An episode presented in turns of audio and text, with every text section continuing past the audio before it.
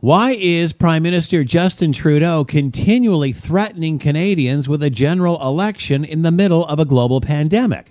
I think it's safe to say the majority of Canadians do not want to participate in a general election during the COVID 19 crisis.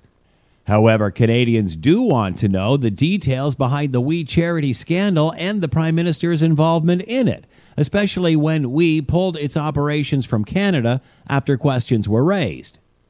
Again, most Canadians don't want an election. They want answers to questions around the We Charity scandal.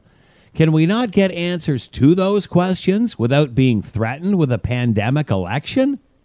No opposition party wants an election, especially when the average family is focusing on their own survival.